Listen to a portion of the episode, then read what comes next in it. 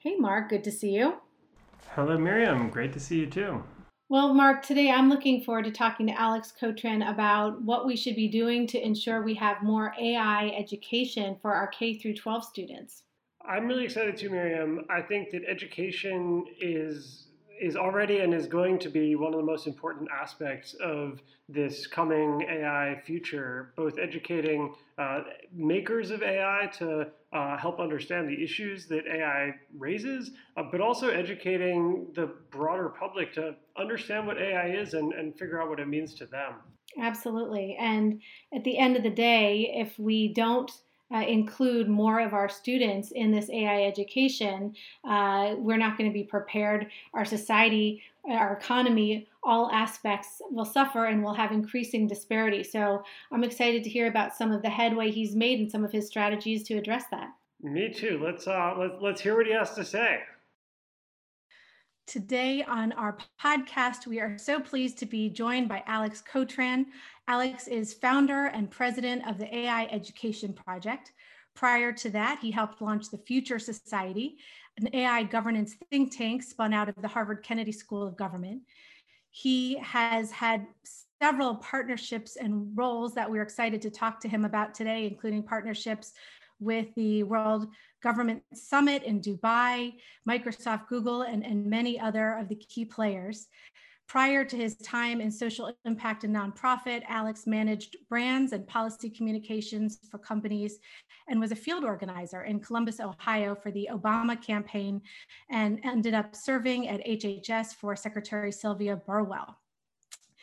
Alex, thank you for joining us today. We are so excited to talk with you. And one thing I'm curious about is you have created great organizations. I'm uh, wondering what inspired you to care about AI and AI education in the first place to the extent that you were inspired to create these new organizations.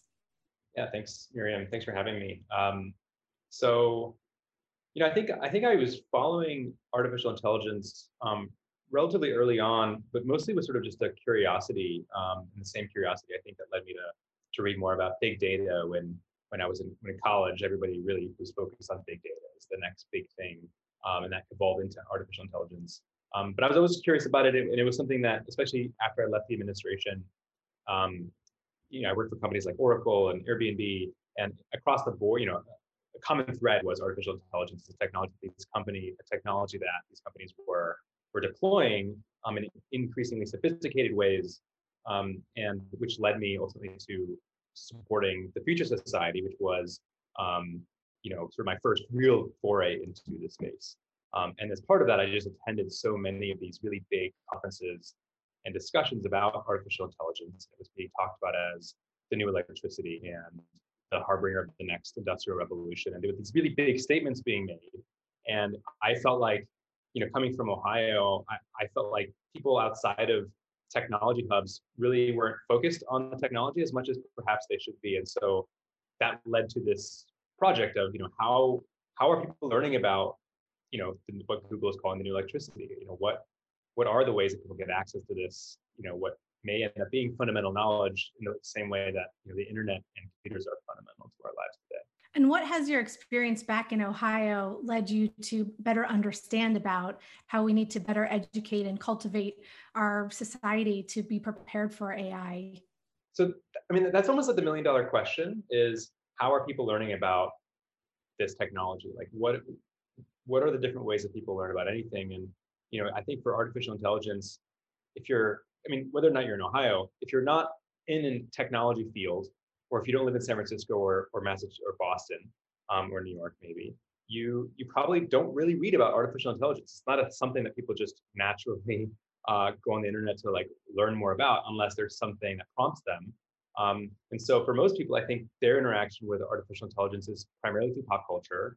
Um, and you know, I think lately it's been mostly negative depictions um, of you know super intelligent, uh, you know, artificial and artificially intelligent beings that exert control over people. And that actually is an interesting thread of philosophical discussion that some really uh, you know smart people are thinking about and working on. But you know, for most people, the way they'll be impacted by AI and people in Ohio as well is through job change transformation. Um, AI is you know, even rudimentary algorithms that aren't technically artificial intelligence, uh, algorithms, machine learning and artificial intelligence are going to replace most jobs in the United States globally. Um, we talk about the stats a lot, but it's it's actually not something that's really being addressed. And so, you know, I think for people, eh, you know, outside of any technology hub, there's just this risk that they just don't learn about how impactful and profound this is going to be until too late. Um, and so the question for me was, you know, how do we make sure that they have as much information as I do? Um, because I feel like I can make some pretty smart decisions about, you know, what I, how I position my career and how I might counsel my family or my kids. Um, and I wondered if that was the case for everybody. And we did some research and found that it, in fact it is. And so, what does the AI Education Project do to support that effort? Yeah, so you know, the AI EDU was really founded um, after we did this landscape analysis of how are Americans learning about artificial intelligence. And we started with high schools, and, and, and I should say we raised some money from Booz Allen Hamilton and Postmates with this just like completely just a big question of like, how are people learning about this? We want to go and actually make this sort of a catalog of all the different efforts that are out there. Um, you know, there are places in, around the world, like in Finland, that have something called Elements of AI that every single citizen can take. Um, and it is a basics, you know, an AI 101. Like, what is the technology? How does it impact you as a, as a citizen? What are the considerations that you should be aware of, um, ethical and otherwise? Um, there isn't anything like that in the US. Um, there certainly wasn't uh, when we started this, this research two years ago. Um, but really, the, the alarm bells went off when we started looking at high schools to understand well, how are high schools talking about the future of work or, or workforce readiness, broadly speaking? Um, and we, we, suspected they weren't really talking in a sophisticated way about AI, but we kind of assumed that they were talking about, let's say, automation. Um, as it turns out, most high schools are not talking about automation or, or really workforce transformation in any kind of consistent way. There isn't standardized curricula for talking about the future of work. Um, there are a lot of conferences about the future of work, but but those are attended by people who kind of already know what the future of work may entail. Um, for the future workers, like they're not being taught anything, and so um, kind of in the midst of this research, we we pivoted and decided, well, we should just build um, the most broadly accessible curriculum possible that could actually get into high schools and and essentially fill those sort of career preparedness classes that we know every high school has in some flavor. Um, and so that's what we did. We built this curricula um, and I, I, should say, we, I, have two co-founders, one of whom is um, a woman in, in, Tampa who actually spent 10 years in K-12 education, Title I schools, and, and was getting her PhD in um, sort of instructional design and technology. So, so she built the curriculum. I had the idea. Um, and uh, we started rolling this out in the middle of the pandemic um, in an online format, and it just took off. And the teachers were really excited by it. The students were even more excited. Um, as it turns out, everybody kind of innately knows that something is changing, that technology is, is, changing, and it's happening in ways that are in some ways imperceptible, but intuitively we all use technology, like we all use you know, TikTok and and um, Siri and Amazon, and understand that there's um, you know there's predictions being made and these things are happening. So um, so yeah, I mean I think like the surprisingly or not, people were very excited by it and something that we have been kind of like running with ever since. We're, we're at 6,500 students across six states, um, which is still very small, but uh, you know we think we're on pace to hit easily 100,000 students within the next 12 to 18 months. And um, you know there's no reason structurally that we can't reach half of every student in the United States um, within the next five years um, because we don't need to train teachers to, to implement this. That's fantastic, um, Alex. Those numbers are really impressive, and um, I guess maybe you can just help us kind of um, illustrate what you're responding to and the need a little bit more. Maybe you could tell us about um, a story that stood out uh, recently that's kind of shocked you and kind of underscored um, kind of why this education is so important. Mm. I mean, I it's worth just like list, you know, like pointing out this the Oxford study, like and I guess in my circles, it's everybody's heard of it. The you know the stat: 47% of jobs are at risk of automation in the next few decades. Um, but I think first of all, not everybody's heard that stat, and there's many other studies with similar, you know, similarly big stats um, about the scope and the scale of workforce transformation. But if you really stop and think, like this isn't over the next 50 years, this is over the next, you know, 10 to 20 years, uh, or 10 to 30 years. And what that really means is that unless we're going to deal with basically abject crushing unemployment and societal dislocation, there's going to have to be a profound like like literal transformation in the way that we teach students and prepare students and put them on pathways. And I, I just think that when you consider the scope of that challenge and look at what's actually being done, it's there's such a big delta there. Um, and for all of the energy and the money that's going into talking about artificial intelligence, it seems to gravitate into a very concentrated like slice of the conversation, which is about some of the exciting things that technology can do and very sort of enterprise and, and business focused. Um, and, and, and in some cases, over, overtly long-term considerations. Um, but uh, there's just, and, and the other thing I should say is we know that those jobs are not equitably distributed. So the people who are in jobs that are most likely to be automated are are people of color. They are people who are in low income communities or in rural communities. It's also like sort of an urban rural divide as well. Um, and so when you consider that layer, this sort of equity layer, it becomes not just profound and, and sort of mind boggling, but also I think extremely uh, urgent. It's so true. And um, it's so exciting to hear about the work that you're doing while so many people are lamenting it. You're actually stepping in and, and trying to have impact in this space. Uh, i think it's also exciting that you've said that your students are responding so well to the curriculum. I mean it's one thing for us to think about engaging students and wanting them to be involved in future of work ready skills and prepare for an ai future but it sounds like uh, not only are you offering a curriculum, but that they're engaging in it and appreciating it. Uh, wh- how, what do you think it is about the curriculum? How are you connecting with them in a way that's making it enjoyable and meaningful for them? So I think the credit in part is to artificial intelligence itself. I mean, the technology is unique in that it can be applied across almost every single vertical in the economy. So we don't actually start the conversation with you should become an AI scientist because AI is the way of the future and work backwards from there. We say, you know, what are you interested in as a student? And um, whatever the answer to that question is, you know, we think that technology and, and probably artificial intelligence is going to have some role in helping you do that thing. And we help you imagine it, um, imagine what that actually is.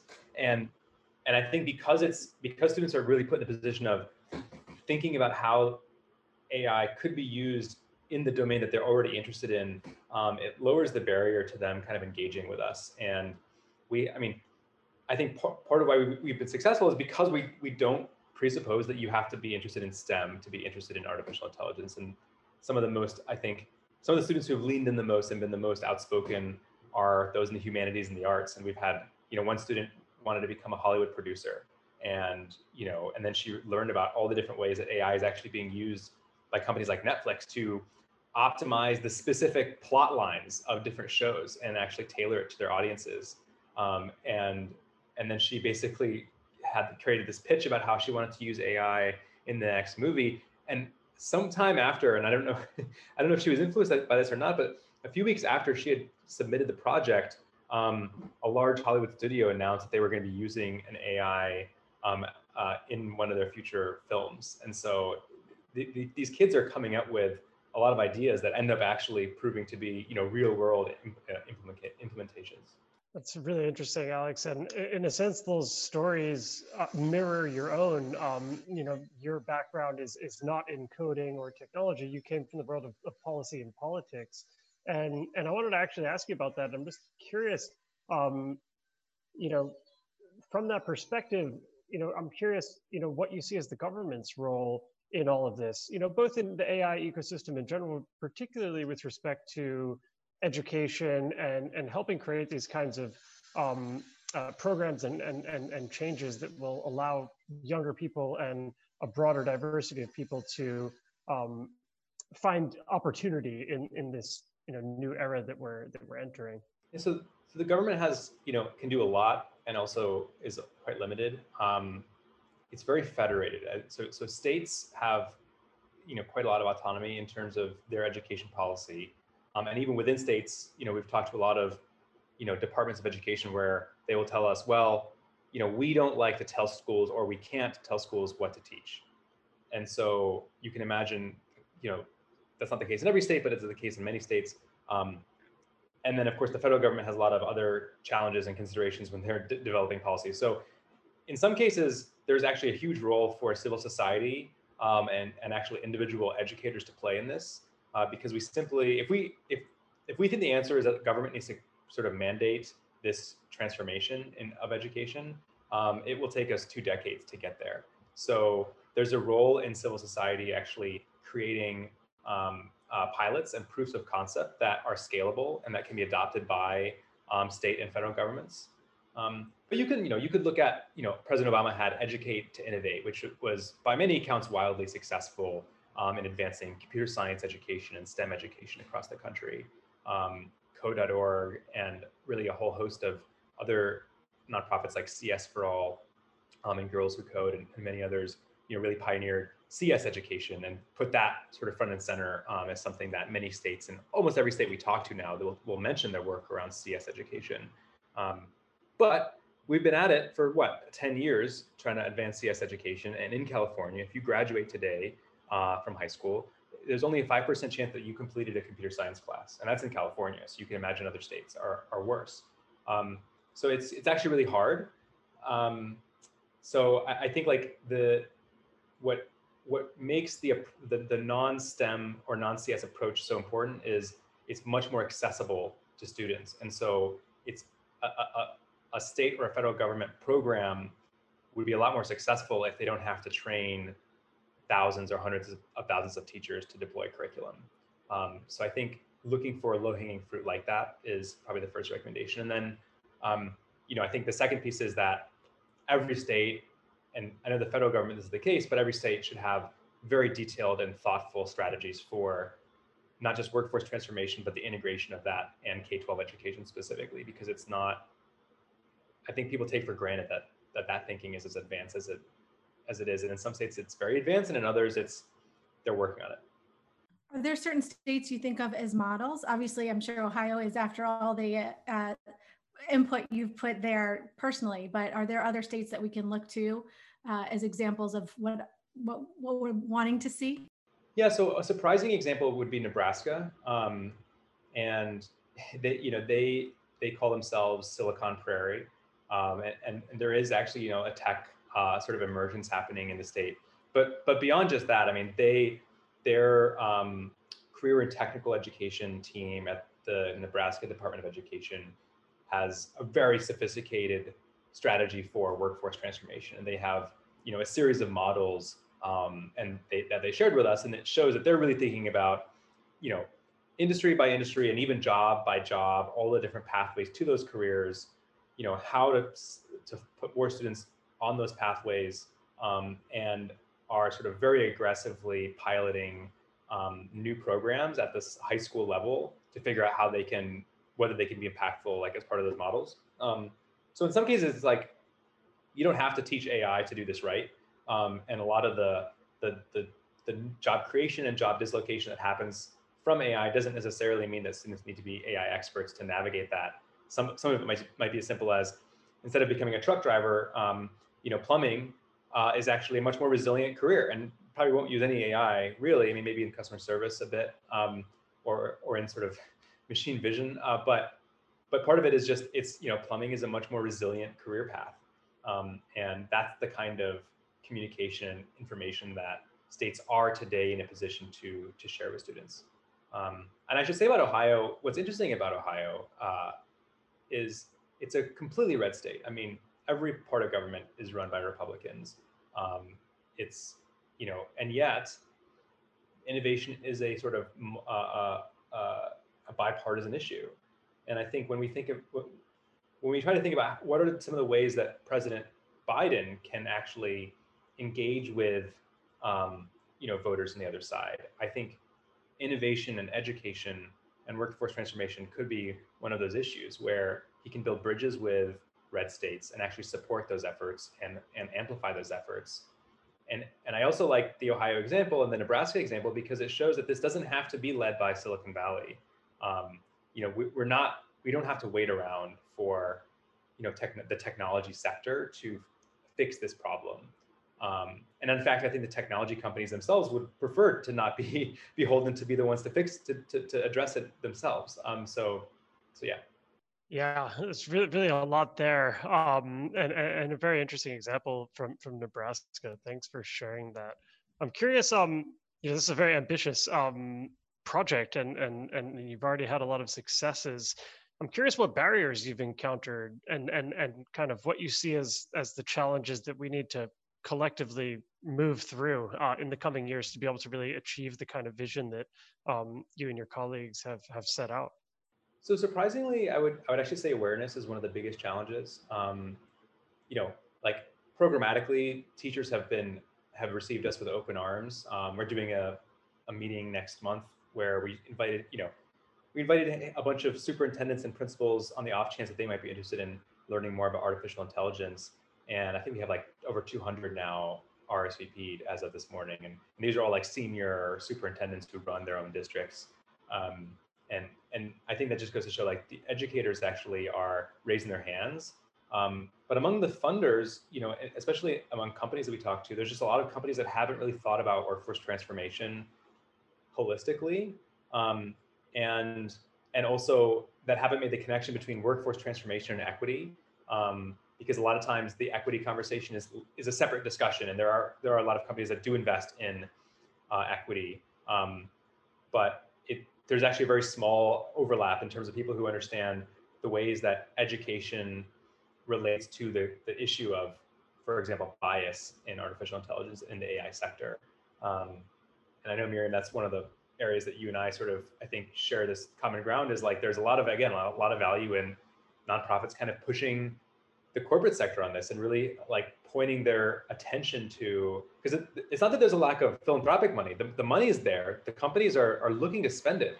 Um, but i think there's some important work to be done to just make sure that that leaders are aware of like the scope of the challenge and some of the different sort of innovative ways to address it um, and, you know as we look forward alex you've raised so many important points here today demystifying really who needs to be solving this problem. It sounds like there's a role for most all of us in addressing uh, better ai education better ai awareness um, better ai uh, preparedness by all of our society and also helping us think through how students which students should and can be participating and it sounds like it's many more than is often thought of not just those who are attracted to math or stem um, and the really interesting point that teachers are embracing it who you're working who you're working with so it sounds like there's not only a real need, but so many uh, directions that are pointing in favor of our better adoption of AI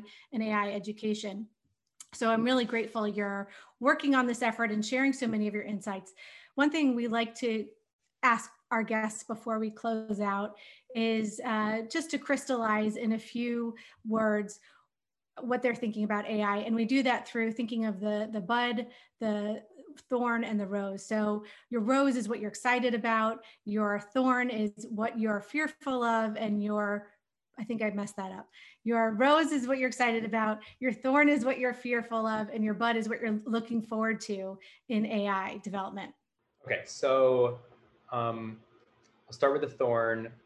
Uh, and so at the, at the risk of repeating myself, you know, I think the, the thorn is just um, AI is so good at uh, predicting our behavior that eh, I think you know in short time it's going to be apparent like the scope of how many behaviors and, and tasks it can actually replace and i think people when they realize that are going to are going to get be, become quite worried um, and perhaps rightfully so i think the, the the the rose is the fact that we can really deploy that power to very big problems in society and and and use it as a tool to help address them.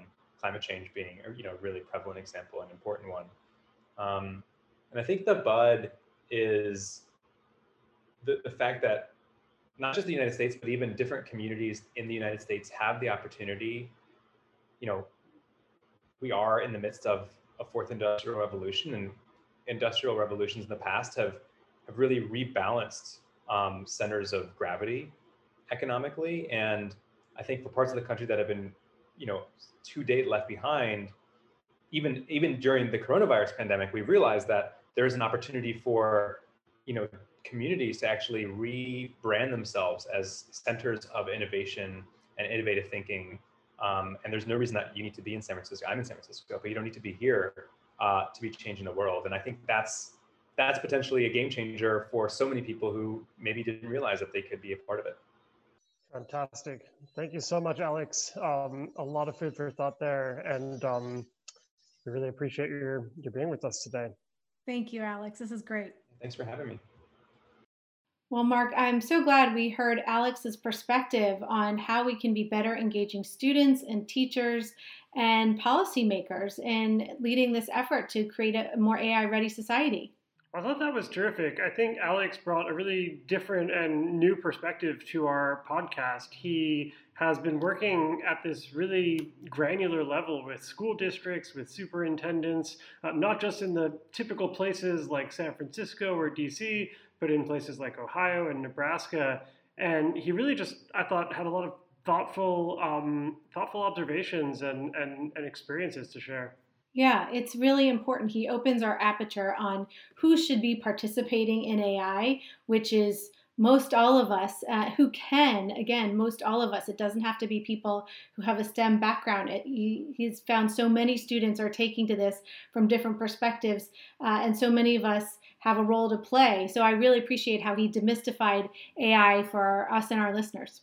Absolutely. I, I felt the same way, and I thought it was really cool that he's focused on educating the educators. Uh, so, you know, uh, education is going to be and already is so important to making sure that we do have an AI ready society and that a broad, diverse set of, of the public can really participate actively in the AI discussion and ecosystem. And, and I just thought it was great that he's, you know, talking to audiences that are usually not particularly um, involved in the in the conversation. It just feels like really important work that, that that we need to see more of. Absolutely, and the point that he raises that this is an opportunity to have a bipartisan effort and an opportunity to lead on innovation and AI. Uh, so I hope some of our listeners will put that to good use. Absolutely, yeah, a lot that um, a lot that we can all take away from that conversation. Can't wait for the next one.